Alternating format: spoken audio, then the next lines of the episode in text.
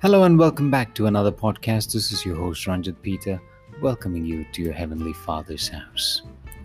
In the last podcast, we talked about the gift of prophecy, and in this one, I want to talk to you about the office of the prophet.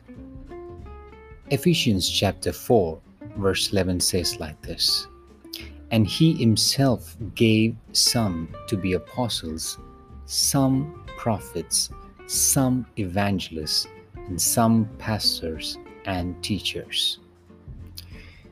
This is something which is widely misunderstood at times, but it's always better to look at scripture to understand or clarify our understanding.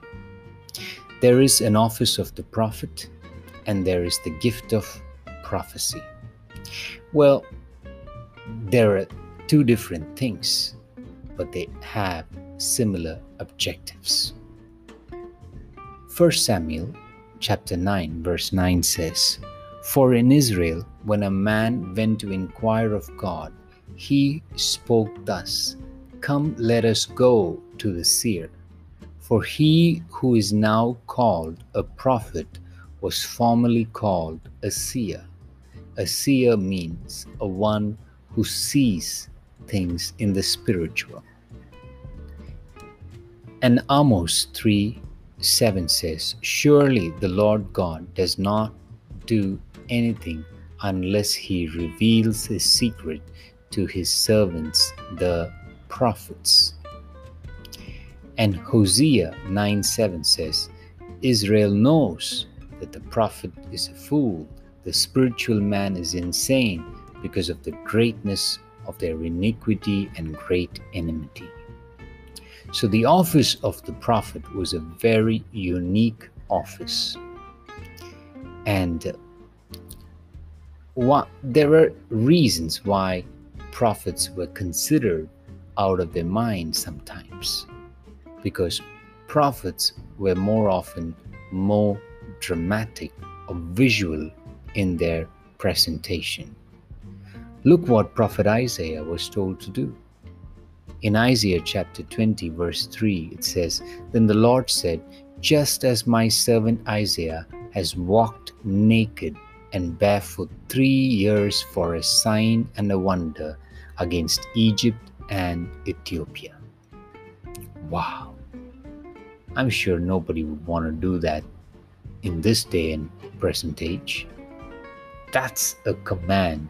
That's how prophets are called for the unique people who stand in the gap and they present the Word of God as visual as it can get. Well, you gave us an, an Old Testament story. That could have been your thought. Well, let me tell you one in the New Testament as well.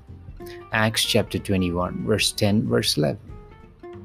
After we had been there a number of days, a prophet named Agabus came down from Judea. When he had come to us, he took Paul's belt, bound his own hands and feet, and said, Thus says the Holy Spirit So shall the Jews at Jerusalem bind the man who owns this belt and deliver him into the hands of the Gentiles. Wow. He could have just told, told Apostle Paul, saying, you know, hey, I see it in the realm of the Spirit that you are going to suffer violence if you go to Jerusalem. But look at how dramatic he was. He took the belt and said, Whoever is the owner of this belt, this is what shall happen to him. That's how prophets at times are more often dramatic. Acts chapter 21, verse 9. And before I read this verse, I want to clarify or make the statement anyone can prophesy, but some are called as prophets. Why do I say that? Look at the evangelist Philip in Acts 21, verse 9. On the next day, we who were Paul's companions departed and came to Caesarea and entered the house of Philip the evangelist, who was one of the seven, and stayed with him. Now, this man had four virgin daughters who prophesied. Isn't it amazing? All the daughters prophesied. So there was a clear distinction of prophecy and there were prophets. That's why Apostle Peter writes in 2 Peter chapter 1 verse 10. He says, "Therefore, brethren, be even more diligent to make your call and election sure. For if you do these things, you will never stumble."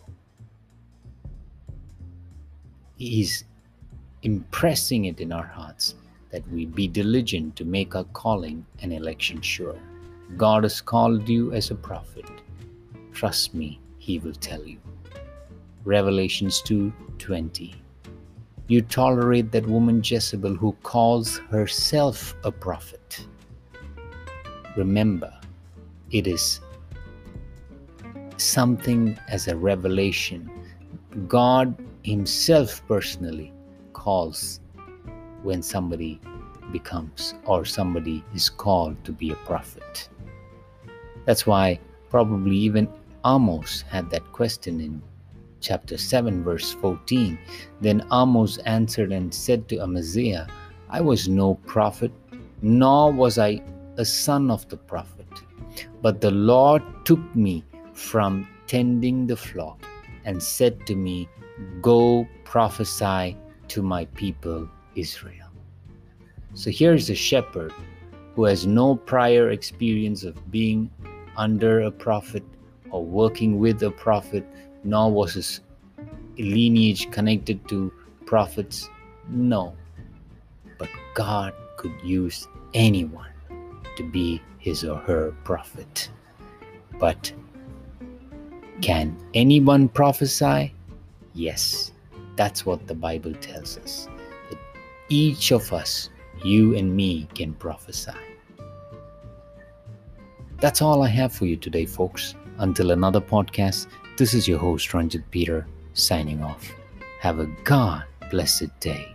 Amen.